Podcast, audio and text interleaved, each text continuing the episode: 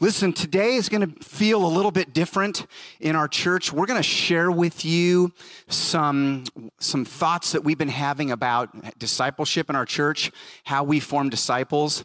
And I'm up here to sort of set this up and tell you that it's something we've been working on as a leadership team over the last year. And one of the things I want to do is I want to back up and let you in on a little bit of the core values of our church. So, the first thing that you need to know about, and many of you do know this, we have a mission statement that we use here.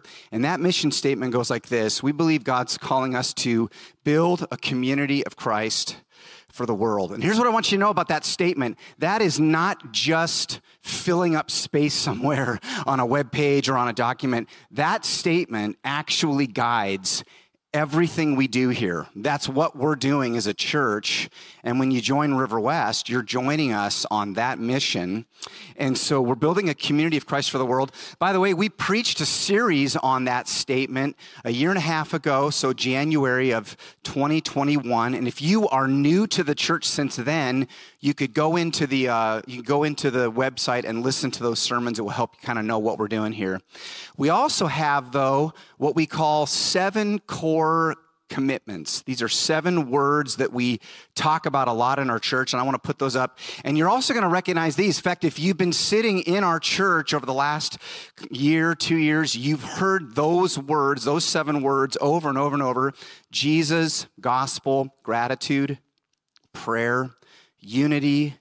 We've used the word maturity. I'm going to talk about that in just a minute. And then mission. Here's what I want you to notice think about it like this those seven words function like values or things that we're committed to. So think of Jesus as our focus.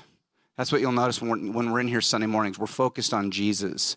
Think of the gospel as our truth. It's like the it is like the foundation of all that we all the authority, all the truth that we preach from, lead from, shape our ministries around. Think of gratitude as our response. Think of prayer as our power. We believe that all of the power for the Christian life, one to another, happens in the way we pray. Think of unity as our strength. When the church remains united, which can be a challenge sometimes. Think how strong that is for the cause of the gospel when the church stays united. Think of formation as our goal and think of mission as our purpose. But of those seven words, by the way, we talk about those at Introducing River West. So if you've been to Introducing River West, you've heard that, and we've, we've preached on those words before. Of those seven words, it's that word formation that over the last year, we started to realize that word needs a little bit of work. We need to think about it a little bit more. So, when you think of formation or you think of maturity, what we're talking about is how we form disciples in the way of Jesus. Remember what Jesus said near the end? He said, Go make disciples of all nations. The church is here to form disciples. And what we recognized over the last year is that kind of that part of our core commitments, we need to think a little bit more about that. And we have. The whole leadership team has been talking about this. And what we're going to do this morning is we're going to share that with you. And it's going to feel a little bit different. We're going to, there's going to be some different voices here. First, what's going to happen after the greeting, Pastor Eric who is going to come. Eric is now our pastor of discipleship formation. He's going to come and introduce you to sort of a new strategy that we're working with around this word formation. And then we're going to have some of our key leaders come up, some pastors and ministry leaders in our church, and they're going to sit up here as a panel and talk a little bit about this. And it's going to be the greatest thing that happens to you today. I promise you. It's going to be absolutely mind blowing. So, um, so get ready for that. And what I want to do, uh, what I want to do as a senior pastor is sort of say what you're about to experience. This is a this is a full on. The whole leadership team is behind this, and this is where we're headed in our mission to make disciples for the glory of Jesus. Amen. And so I'm going to pray about that, and then we're going to greet one another. Lord, we're so thankful to be together. We are so thankful today for your presence with us by your Holy Spirit. The church would not exist were it not for the work of your Holy Spirit. No one could see the glory of Jesus were it not for the work of your Holy Spirit. We couldn't love one another and bring you glory and be on mission and do the things that you're calling us to do without the work and the ministry of your Holy Spirit. And so we say thank you for these things. And we thank you, Jesus, for our church and how you're using our church to bring glory to Christ in this community. We want more, Lord. We're not satisfied. We want to see more and more people come to saving faith in Jesus Christ and start on the way of Jesus disciples. So we're looking forward to what's going to happen this morning. We pray it all together in Jesus' name. Amen. Really, really good to be together. Um, turn in your Bibles, please, today to Luke chapter 24. If you need a Bible, there are ushers who would love to give you one. Um, we are going to be jumping to a bunch of different passages, but we will start in Luke chapter 4. And uh, my name's Eric, one of the pastors here at the church. I've been one of the pastors here for just about 14 years now. So it's been just a great joy. You're like, is he that old? He's that old. Yeah. Yeah. They made me a pastor as a high school student, which they never do, but they did for me. Uh, I'm excited to share today with you about our vision for discipleship. Again, last fall, you may remember that we spent eight weeks thinking really deeply about discipleship, what it means um, to follow Jesus together. And while that was an eight week series, discipleship is such a key. Um, part of our Christian faith that it's really an ongoing conversation. But to get some of you up to speed, if you're new to our church, um, the, some of the ways that we think about these terms, I'm going to give you some definition, okay? So, the word disciple we define here at our church as someone who entrusts themselves to Jesus as Savior, Lord, and teacher. And so our vision of, disciple, of what a disciple actually is doesn't begin with you. It begins with who Jesus is, what Jesus' identity actually is. We believe this about Jesus, that he is the only one who can save us. And we believe that Jesus is Lord, and, and that word Lord may be new to you, but essentially what we believe is that Jesus, in fact, has the authority to guide and direct our lives. We're actually listening to his commands, trying to seek them out. But he's more than just sort of a, an abstract authority giving us commands and rules, he's a teacher. He comes alongside us. He shows us his way of life, which we believe is life everlasting. Amen? Amen. So, a disciple is someone who entrusts themselves to Jesus. And we define discipleship as, and this is some, not something we made up, it comes from the late Dallas Willard, but discipleship is the process of becoming who Jesus would be if he were you. And again, we believe that it's, it's so important for us to constantly be thinking about our identities as disciples and thinking about the identity of Jesus and thinking about what Jesus is doing in each one of us as followers of Him and as a community. And the reason why we think that we constantly need to be doing that is because the ancient prophet was right. The times, they are a changing. Have you seen Bob Dylan lately? He, the guy, yeah. He is aging, but he's still doing it, and we love that. He was right. The times are changing. Pastor and author Mark Sayers describes the cultural moment that we live in as the gray zone. Here's what he means He says the gray zone exists in the overlap of two eras the passing era and the forming era. And he argues, he argues this, he says that we haven't actually yet entered the era that will be, but we are in what he calls an in between phase, the overlap of two eras. Now, some of you may disagree with that or not know what I'm talking about, but just listen to some words he uses to describe what he calls the gray zone. See if this resonates with our cultural moment. He uses words like complexity and constant change the gray zone is, he says, is known by contradiction. Have you ever heard one story defined in two ways that are completely contradictory? I know you have. He says the gray zone is full of confusion where we, we're actually learning all new terms all the time and how they're defined.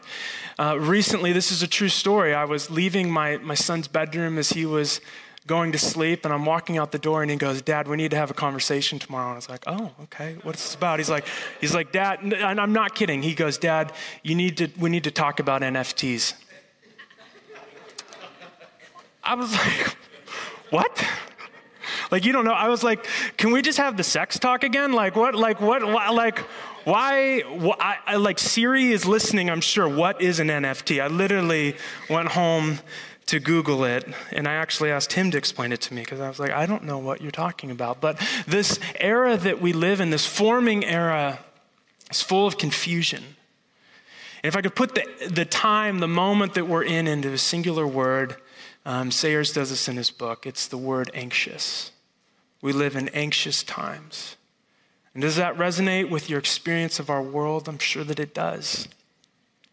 And it's important that we understand the constantly changing context that we live in so that we can flourish in it. Like the times are changing constantly, and we want to flourish as disciples of Jesus in whatever time that we're in. But here is something that is true, as you can bank on today. While we live in a rapidly changing culture, we love and worship a God who is unchanging a God who has revealed himself to us in the person of Jesus. And because of that, we are not in the dark regarding his character and his purposes. So, what is God doing right now in our moment? He is doing what he has always been doing. For all, throughout all of history, in every era, whether it's we're reading the story of Israel in the Old Testament or the rise of the Roman Empire and every other empire, whether it's the Reformation or the Industrial Revolution, whether it is the Great Awakening or the Great Depression, God has always been forming a people for himself. That is what he is up to. Jesus is forming his church a community of disciples, and that is who we are. And so, while we want to pay attention to the moment that we're in and understand what's happening, we want to pay even greater attention to questions like how are we to be formed into the image of Christ? And here's the question that we'll get after today What do disciples need? What do disciples actually need? They follow Jesus. And for us, we have so we have a PowerPoint presentation today. And if you're new to our church, you're going to be tempted to think that every time I get up here, I have a PowerPoint. It actually has never happened until today. And so I'm learning how to teach with this, but let's go to slide one because that obviously was a bad transition already. Okay. these are four commitments that we um, think of these as non negotiables for disciples of Jesus? What do they need? What do we need to commit our lives to? What are the core competencies of disciples of Jesus? These are very broad terms, but we're really passionate about them. Those words are word, the scriptures, doctrine, what we call spiritual practices, and mission. And what we're going to do today is um, you'll notice that that is a Venn diagram. And so, what, what we mean by presenting it to you that way is we want you to see the way these commitments work together to form individuals and a community of Christ into the image of Jesus. Does that make sense? You with me? You tracking with me? We're going to go through them. They are all deeply connected, but we'll go through them one by one. And I want to start by talking about the word word. Here's what we mean. Next slide. Human beings are storied creatures. What we mean by that is that human beings live from a story. Stories are what help us make sense of life in all of its complexities. And so, disciples of Jesus, we would say, disciples of Jesus need to see the scriptures as their defining story. Not just propositional truths, it is that, and we'll get to that, but to see the scriptures as our defining story. One way to think about the Bible is that the Bible is a unified story that leads to Jesus. And the reason we say that is because that is the way Jesus talked about the Bible. So I asked you to turn to Luke chapter 24. Let's look at that again. We'll look at a number of passages today. But we start there in Luke chapter 24. Here's what's going on in Luke chapter 24. Um, we'll start in verse 27. But what is happening in this passage is that Jesus, who was thought to merely be a rabbi or a prophet or some kind of revolutionary, has actually risen from the dead.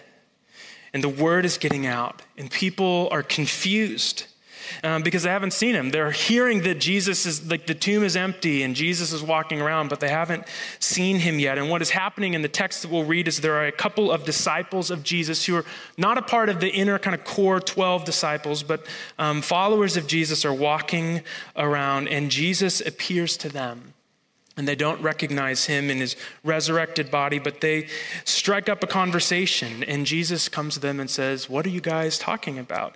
And they're like, Are you kidding? We're talking about Jesus of Nazareth. We've heard stories that the, we, we watched him die, but we've heard stories that the tomb that he was laid in is empty. And that is where Jesus sort of enters into the conversation. And here's what he says. Jesus, beginning with Moses and all the prophets, he interpreted to them in all the scriptures the things concerning himself.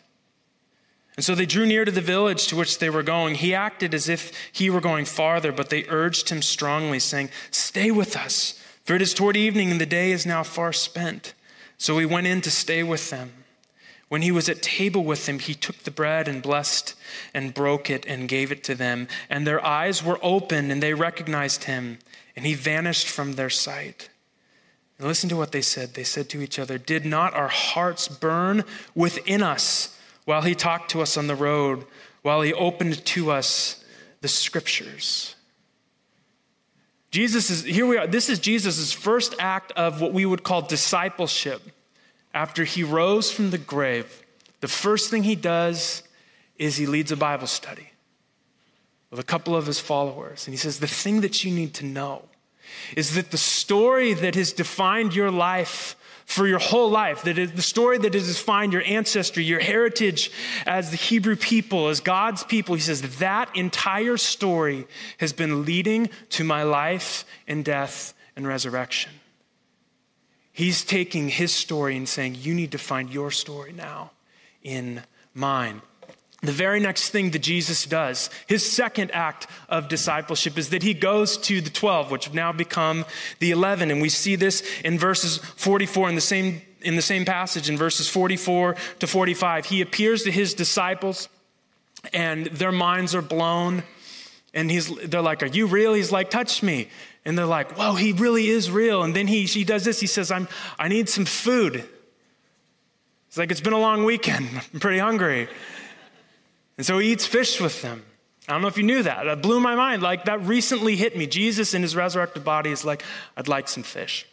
But that is not the first thing that he does to them, is just eat with them. It says that he said to them in verses 45, he says, These are my words that I spoke to you while I was still with you, that everything written about me in the law of Moses and the prophets and the Psalms must be fulfilled.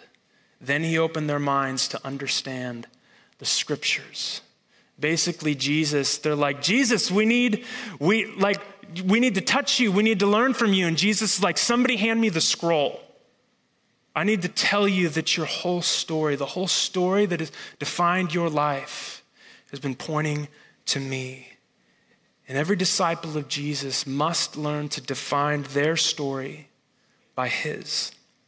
That's what discipleship is. And it's not just so their minds can be opened, although we, we, long, we long for that.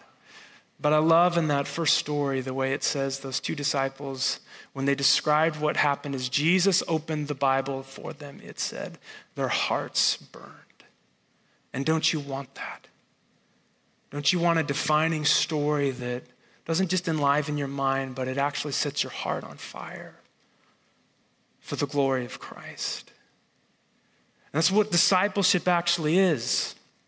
It's when we take the story of the scriptures, which all leads to Jesus, and we say, that's, that's the story. Everybody lives from a story, but that's the story that I'm going to live by. That's the drama that I'm sort of entering into as I begin to disciple under Jesus. The Bible is a unified story that leads to Jesus, but it's actually much more than that. We need more than a story. What we get in the scriptures is, is not simply narrative or drama, but the Bible is constantly interpreting the drama for us. It doesn't just say, hey, this thing happened, but it says, this happened and, and this is what it means. Um, the, theologian and pastor Michael Horton described it this way. We've got a slide for this, right? He says this He says, From the drama of Scripture, we observe that Christ was crucified and raised. And then he says this, But from the doctrine, we learn that he was delivered over to death for our sins and was raised to life for our justification. That comes from Romans chapter 4. We just studied that recently. And isn't that true? We don't just get a narrative in scriptures of something that happened, but the scriptures say not just that Jesus died, but that he died for sin. And not just that Jesus was raised, but that he was raised for our justification to bring us into right relationship with God. We don't just need a story, we need doctrine. We need beliefs that we can hold on to. So, I want to talk about doctrine today. And I feel like, even in saying that, like, doctrine gets a bad word. Christian doctrine has sort of a bad name, like, even amongst Christians, not just like people who aren't Christians, but we start to talk about doctrine. People are like, oh, that's just beyond me. I could never fully understand that. And you're right. We can never fully understand all of the beliefs that were within our faith, but doctrine, I'm telling you, doctrine is everywhere. Here's a definition of doctrine. And while I read this to you, you can turn to Ephesians chapter 4 because we're just going to keep moving. Doctrine is a belief or set of beliefs held and taught by a church, but not just a church, a political party or another group.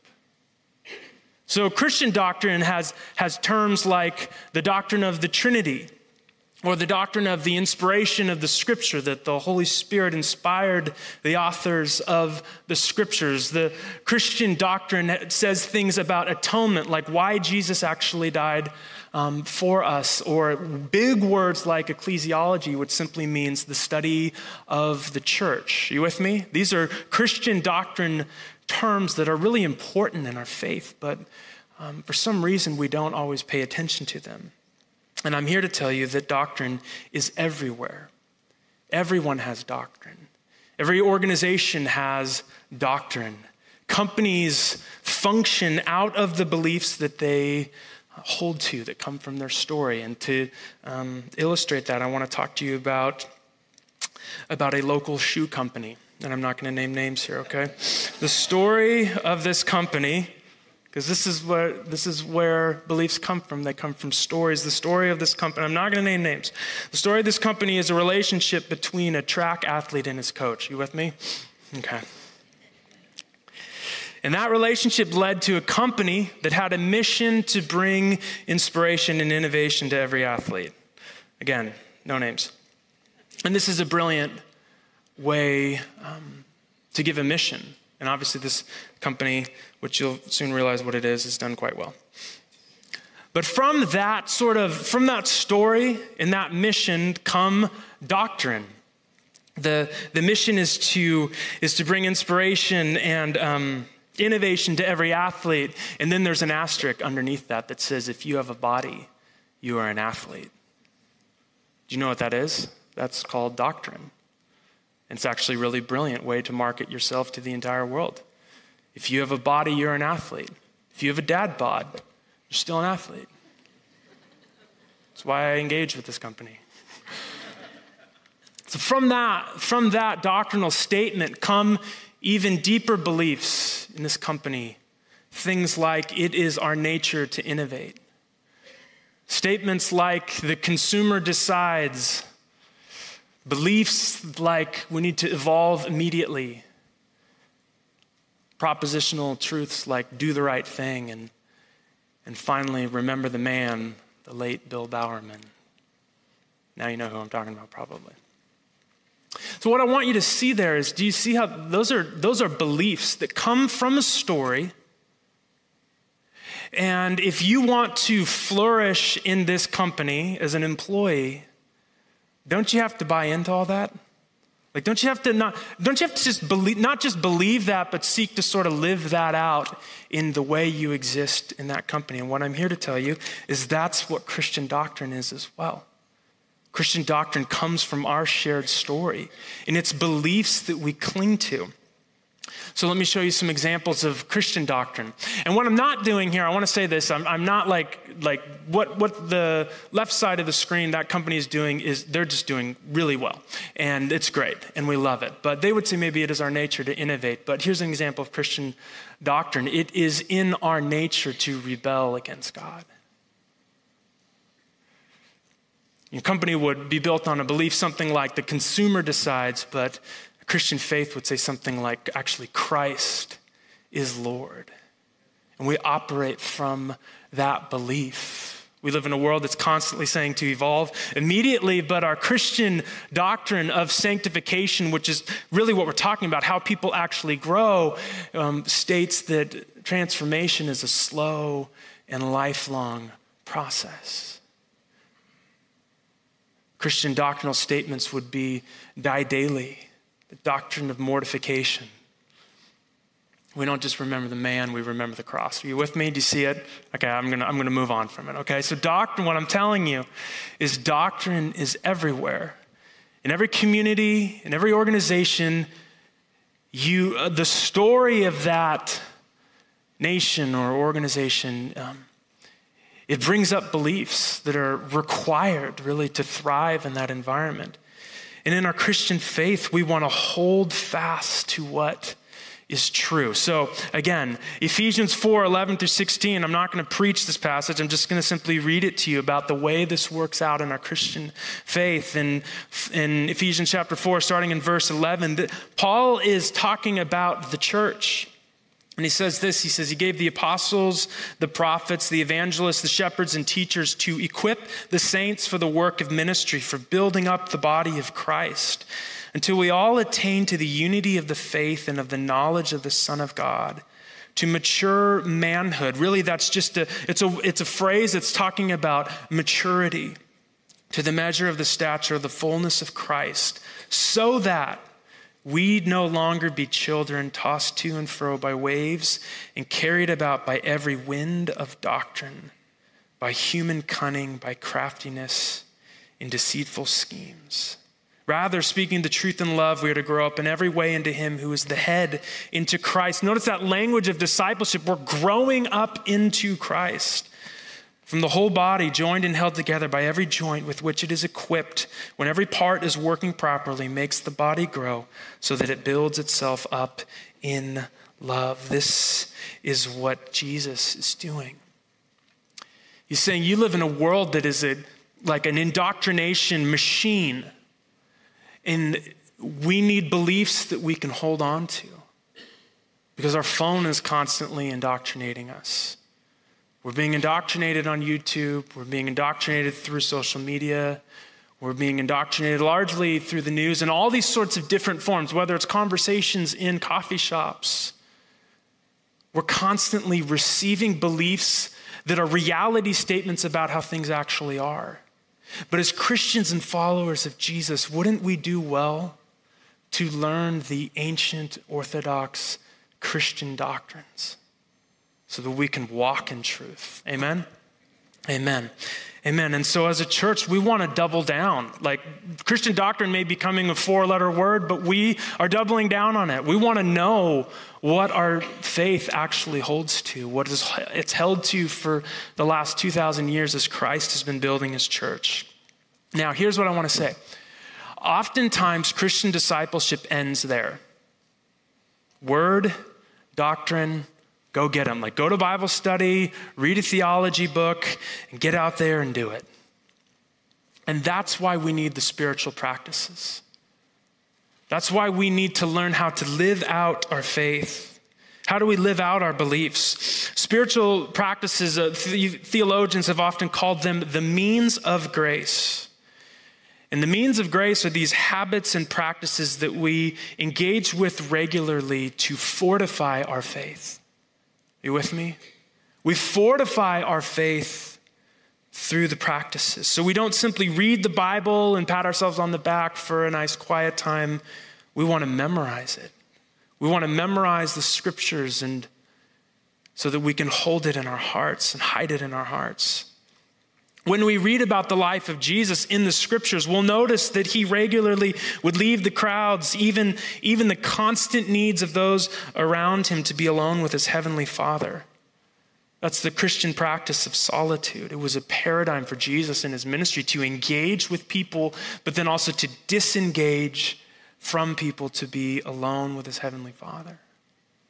And so, what we have here is a non exhaustive list of different spiritual practices that, that help us not just say that we believe things about God, but, and not just to say that we believe in the biblical story, but to actually live into that story. That's what we long to do. In Philippians chapter 4, verse 9, you don't have to turn there. In Philippians 4, verse 9, Paul, who wrote that same passage we just read from Ephesians, Paul said this to the church in Philippi. He said, What you have learned and received and heard and seen in me, practice these things.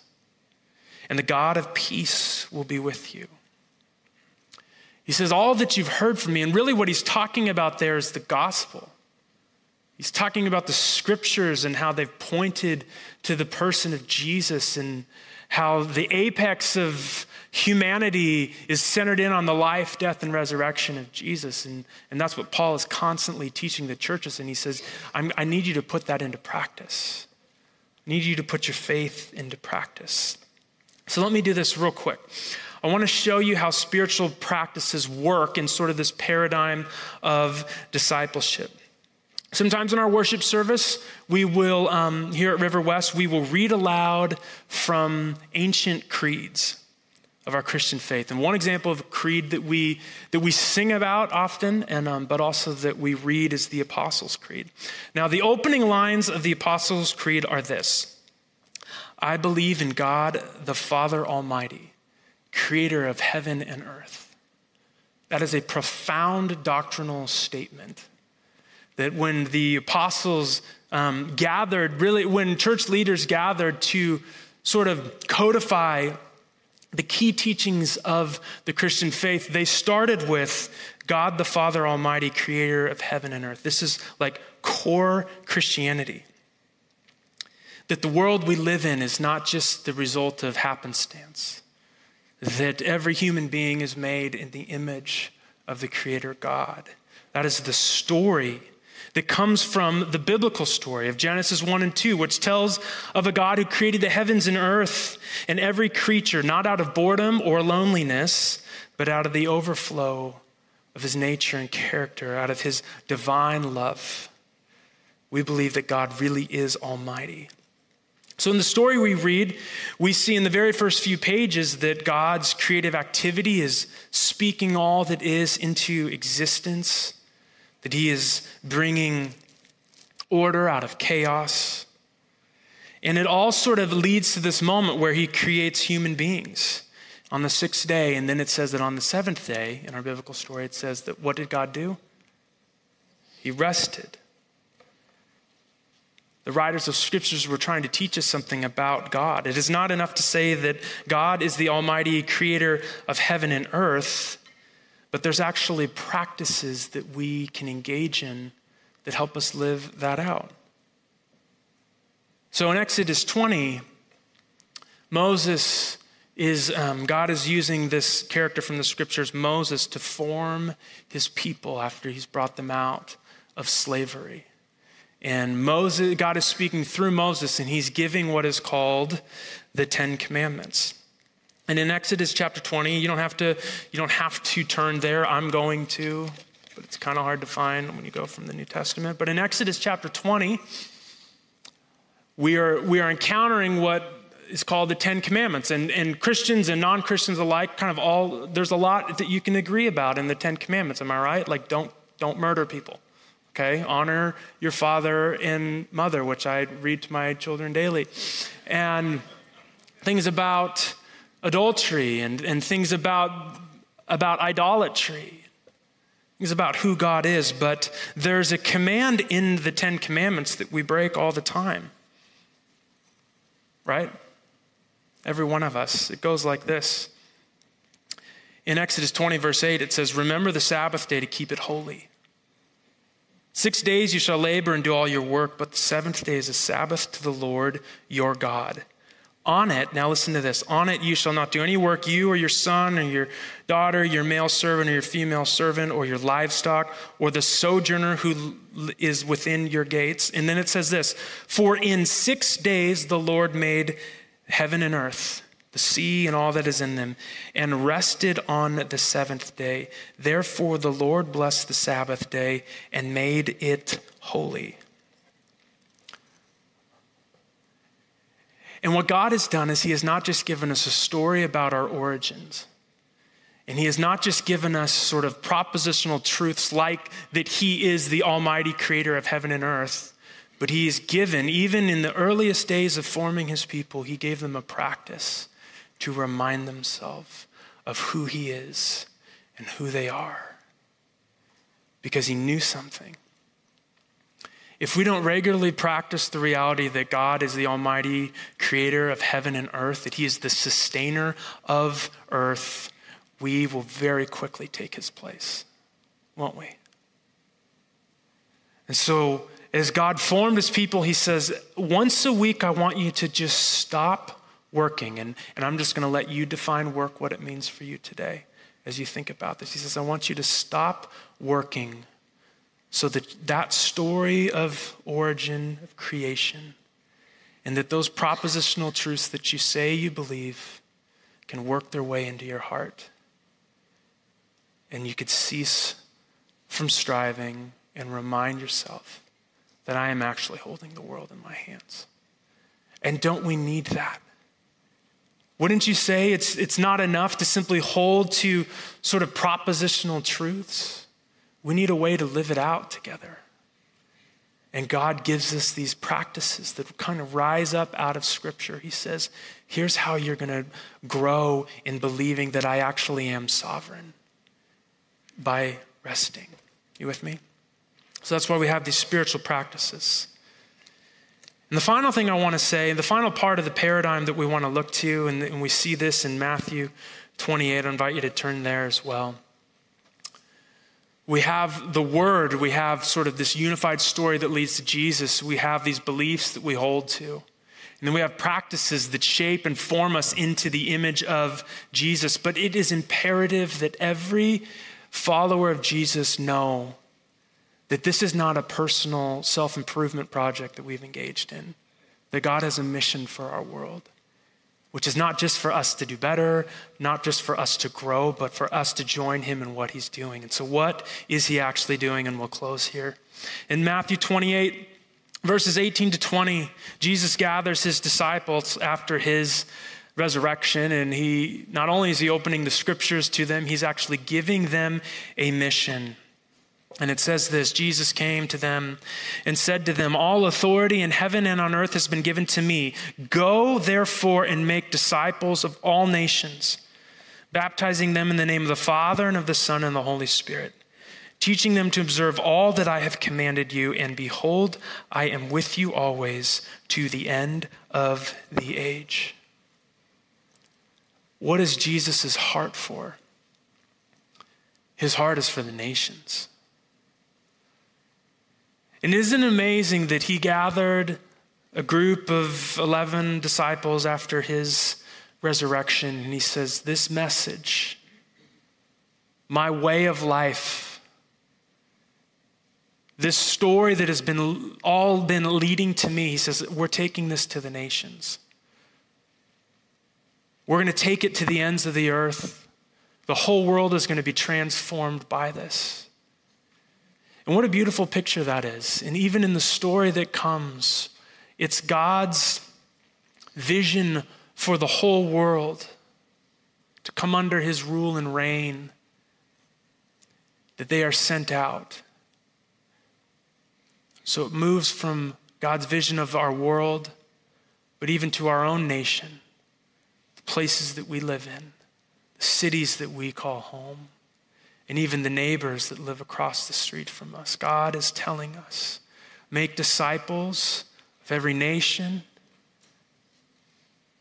every city, and even the person across the street from you. Because that is what we're doing. We're building a community of Christ for the world. And what I want to say to you as we close, I'm going, to, I'm going to bring some friends up here in just a minute, but what I want to say to you is you're like, what is the next step? And I guess I would, I would say this to you right now. As we've thought really deeply about this as, as elders and uh, pastors and staff, ministry leaders, this is the paradigm that's going to shape the way we do everything around here, the way we minister. Example would be so you come each week and we preach. What do we preach? We preach the word, right? And out of the word, what do we, what do we bring to you? We bring to you Christian doctrine and truth and theology. But not just for your heads, we're trying to give you a way of living. So even in a sermon, a sermon's incomplete until we've told you how to live this out, how to practice this in your life so that you are formed into the kind of people that God sends out on mission. Are you with me? So we're viewing each one of our ministries this way. The activity, even that we do in, in our ministries word, doctrine, spiritual practices, and mission. Okay, so now we're going to have a conversation of how we live that out. I'm going to invite some friends up from our team, people that I like a lot, people that are very cool. You're going to like them as well. Yes. Okay, we have microphones. This is good. Oh, it's on. Okay. Okay, friends, let's do this. Um, as way of, in, of, of introduction, your name, the ministry that you serve in, and how long you've been a part of our church. Um, my name is Tiffany Hamilton, and I have the privilege of serving in our student ministry. So I oversee our junior high ministry and then help out in a number of different ways with our high school ministry. And I just came up on my year anniversary here at River West. Very cool. And I'm Kathleen Self, um, and I also have the privilege of serving um, as uh, the pastor of children's ministry. And I have been here for 14 years and absolutely love what I get to do. And, yeah, amen. You don't have to. You don't have to clap for the last person. Yeah, I'm kidding. That's great. no, it's well no. deserved. Uh, and my name is Christopher. I'm the mission pastor here and a member of our elder team at River West. Yeah. 15 years almost. 15 years. Yeah. Okay. Very good. Very good. Very good. Christopher, we'll we'll start with you. I love you. Okay. You and I have talked a lot about discipleship over these past couple years. Even even as lockdown began I remember we would like sneak out and like sit in my backyard and mm-hmm. just talk about like what does it mean to follow Jesus. And um, I'd love for you to just share a little bit about your own discipleship journey over these past couple years, what God's been showing you and teaching you, and how you've been growing. Yeah, um, I think one of the primary lessons that has been snapping into focus um, that spilled over into so many conversations around your fire pit and the backyard and our team, our elder team here at River West is that Jesus is not the only one making disciples. Uh, that our world and our culture is actually a discipleship formation machine.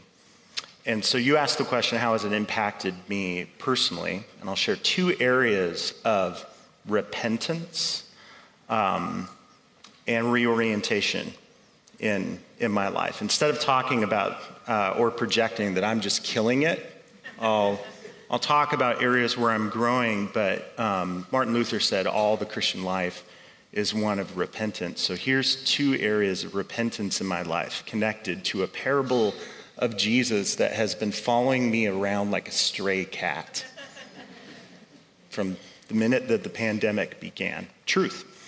Um, Jesus' parable of the sower, a portrait of Christian discipleship. The sower goes out and is scattering seed, but it falls upon different kinds of soil. So Jesus portrays four different kinds of, of soil. And some of the seed falls upon hard soil, and immediately, the moment that the seed hits the ground, birds come and they devour the seed. The second kind of soil is rocky soil, where, or at first the seed it takes root, but but this, the soil is actually it's hard and it's shallow, shallow soil, and so it actually withers the moment that the sun rises or the soil is tested. Uh, the third kind of soil is thorny soil. So the moment that seeds or something living sprouts up, it's choked. This living thing is choked out by another force, which Jesus will go on to say that the thorns are the cares of this world and the deceitfulness of riches. Some of us uh, don't really struggle with that, but I think we're living in a, in a culture where there's a deceitfulness of, of riches, Jesus says. And the third, and the fine, I mean, the fourth and final kind of soil is good soil. And I think the Lord showed me that there were areas in my life on different days where I would think about that parable. He'd bring it to mind. He'd show me areas actually where birds were coming and through distraction, things that Jesus wanted to grow in my life were being robbed. When I get to heaven, I think I'm going to see those birds, and there's some fat birds in my life. And, and, and Jesus is just going to go, you know, I wanted actually, through my word, you to believe this and this to take root in your life, but through distraction, uh, these things were stolen from you that I, I wanted to grow and develop. Um, but more often than not, of, of those pictures, like the, the shallowness and the thorniness of life, um, I re- began to reprioritize um, prayer and, um, and actually devoting days of, of prayer uh, away. Many of us, in fact, all of us uh, here, have gone down to Mount Angel, to the Abbey, and, and have just devoted monthly days of, of prayer um, to really unplug from the distractions of life and, and to seek the Lord um, so that we can be rooted in, in truth. And, and, and so I, I share that parable with you because I, I think that discipleship is not a static thing. Um, and we actually have, through the world, the flesh, and, and through the evil one, we have an enemy that wants to come and, and through distraction or through the deceitfulness of so much of the inputs in, in our life rob what Jesus wants to do. So we constantly have to unfollow different inputs and sources so that our following of Jesus can be fruitful. And so. Awesome. All right, Kathleen, talk to us just a little bit about how this discipleship paradigm has impacted the way you lead our ministry to River West Kids, how, the way you think about formation and discipleship of kids. Tell us a little bit about that.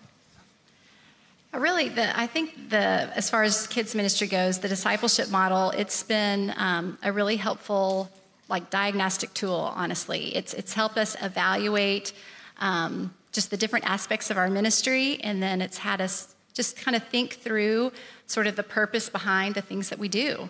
Um, and I would say in three of the areas we feel like we're on the right track. There's always room for growth, but um, I'll briefly mention those, but then I'll mainly talk about kind of the one area that we're, we're focusing on really growing in right now. But as far as word goes, we have a curriculum up through third grade that, that goes through the Bible creation through Revelation. Um, and we do that every year. And we focus on different stories, but, but, but we are in the Word every Sunday going through God's story with the kids. And then fourth and fifth grade is a little bit different with more of a topical study, but it's all very Christ centered, and, and we love God's word in children's ministry. Um, and then I would say for spiritual practices, we, we try to implement. Um, just engaging worship for kids. We try to implement prayer where kids are praying for kids and sharing requests, and we're praying for our church and things outside of our church. Um, we have scripture memory, we put memory to song. Um, and then, of course, there's fellowship events where we try to get parents and kids just coming and engaging with their church family um, and connecting.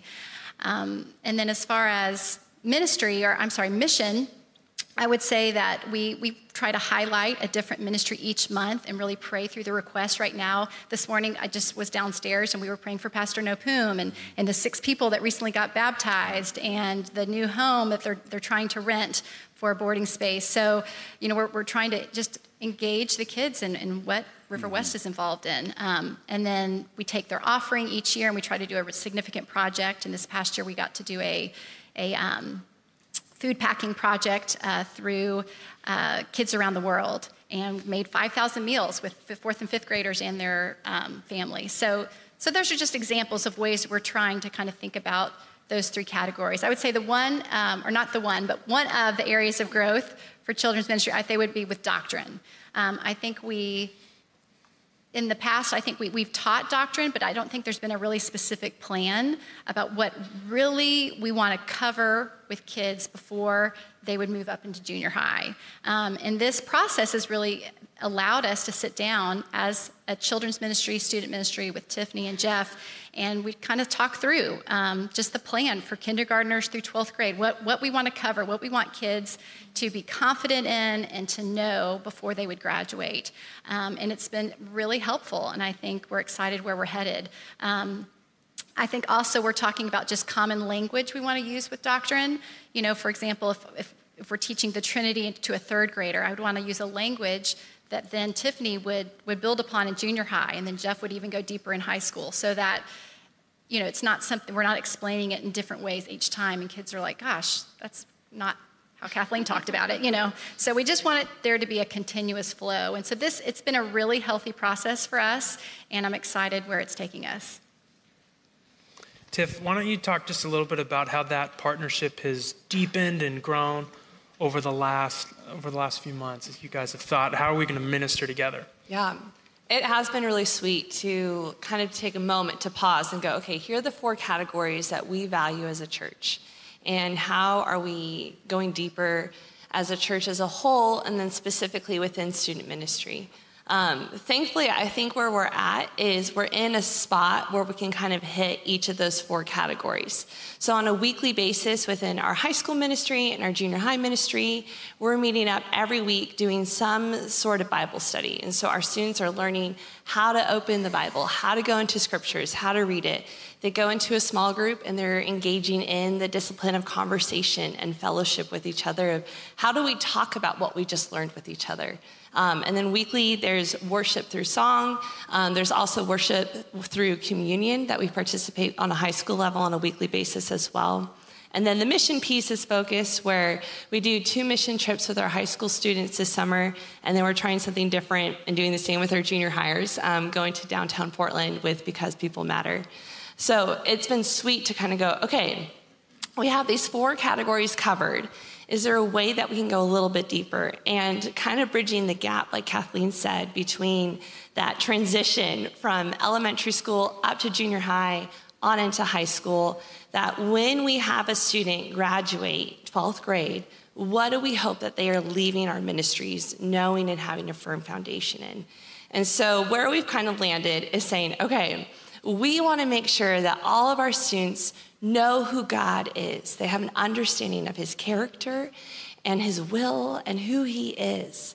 And then out of that, there's a response, right? Of, oh gosh, there's a deep need within me. Because when you see the holiness of God, the natural response is, I'm not that. There's a big gap here. Um, and so then we recognize the need, but out of that, there's a deep awe of God's love for us, that He has come down, He has closed the gap. And so when we see who He is, our need, His love for us, there's a response to trust and seeing the impact that God has called us to have. And so we've kind of broke down those four categories between the three different ministries to say, okay, when a student comes from elementary or kids ministry up into junior high, they know the character of God. They have seen who he is throughout scriptures. And then when they come into junior high, we're going to have the reality check of guess what? You are not that great. Um, which is what every junior higher wants to hear. um, but um, they, through that awareness, they see, but man, isn't God's love so good and so mm. sweet? And then they go up into the high school ministry, and that's where they go a little bit deeper of, okay, you're seeing this progression of who God is, who you are, His love. How do you respond and trust and obey in that? So I'm excited for us just to kind of go a little bit deeper in that doctrine piece as it plays out in this di- discipleship model. Amazing. Hey, can we show the, the four uh, categories again on that Venn diagram? I think it's that second. There it is. So I think that uh, each one of us probably, even as you're looking at that, if you're um, this may be brand new to you. And so, in a sense, this is, we're just, um, this is an invitation of, of, a way to consider following Jesus. But I think that some of us who have followed Jesus for a longer amount of time, maybe we're drawn specifically to one of those categories. Maybe you're like, why don't why isn't every sermon like a doctrine sermon? You know, like we, like we're drawn towards one of them, or maybe some of us will be like, I don't really want to study the word. I just want to go on mission. Christopher, why don't you talk to us? We want to have a holistic vision of discipleship, but talk to us just a little bit about even even the dangers of saying like, I'm only going to latch on to one of these. Yeah.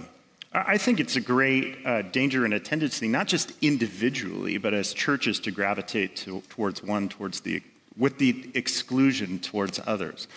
So, as the mission pastor at River West Church, I love seeing our church engage in mission. But imagine for a moment if a church engaged in mission and it was disconnected from word and doctrine. What you be, would be left with um, is social activism um, or what many people in our culture sometimes decry and point out and, and use terms like wokeism, um, you know, getting engaged in social justice issues. But if our social engagement or concern from justice is not rooted in Scripture, then actually that is not connected to anything that's going to produce lasting fruit in our world. Um, so when people ask, why is River West Church engaged in issues like coming alongside refugees?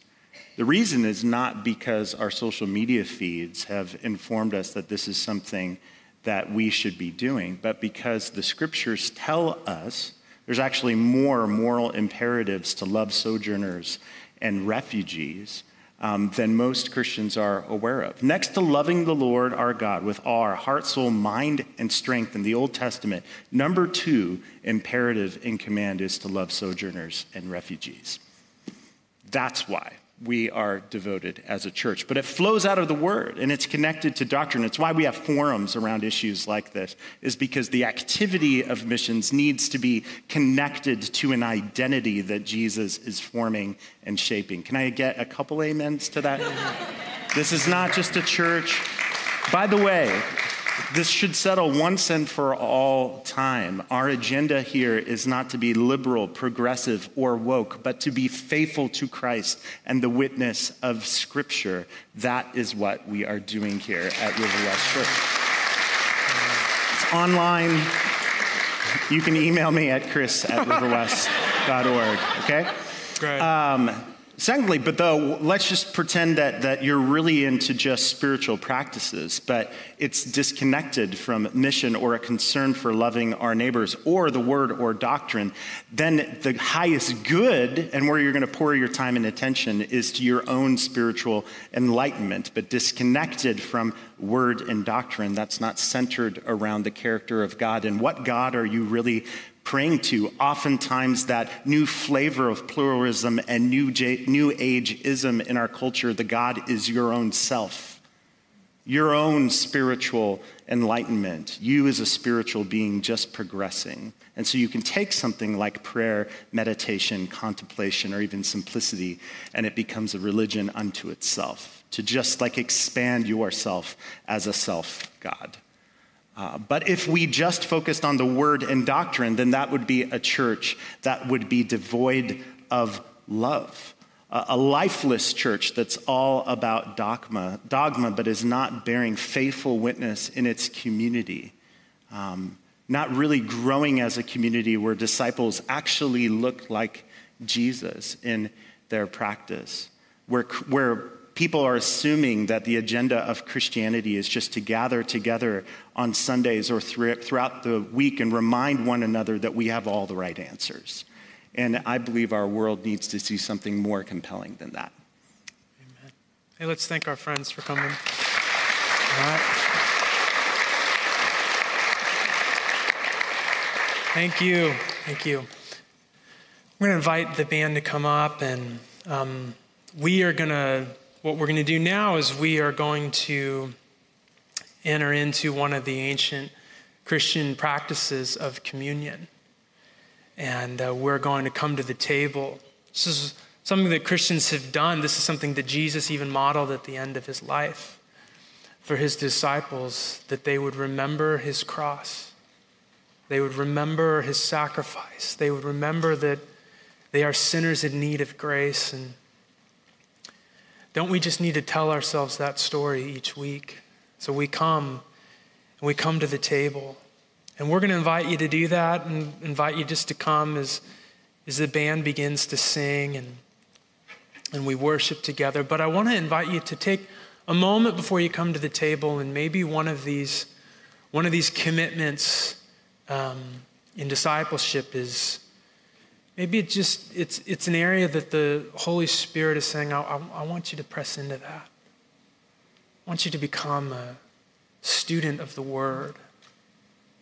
Maybe some of you have said, Man, I've been following Jesus for a while, but it's probably time for me to begin to learn some of these core beliefs in our faith. Maybe some of us need to trade in some of our practices for new ones. You with me? Maybe some of us have, our life has become so insular, so self focused. And we would say, Well, I'm, just, I'm following Jesus. But Jesus would tell you today, My mission is not just your life, but the nations.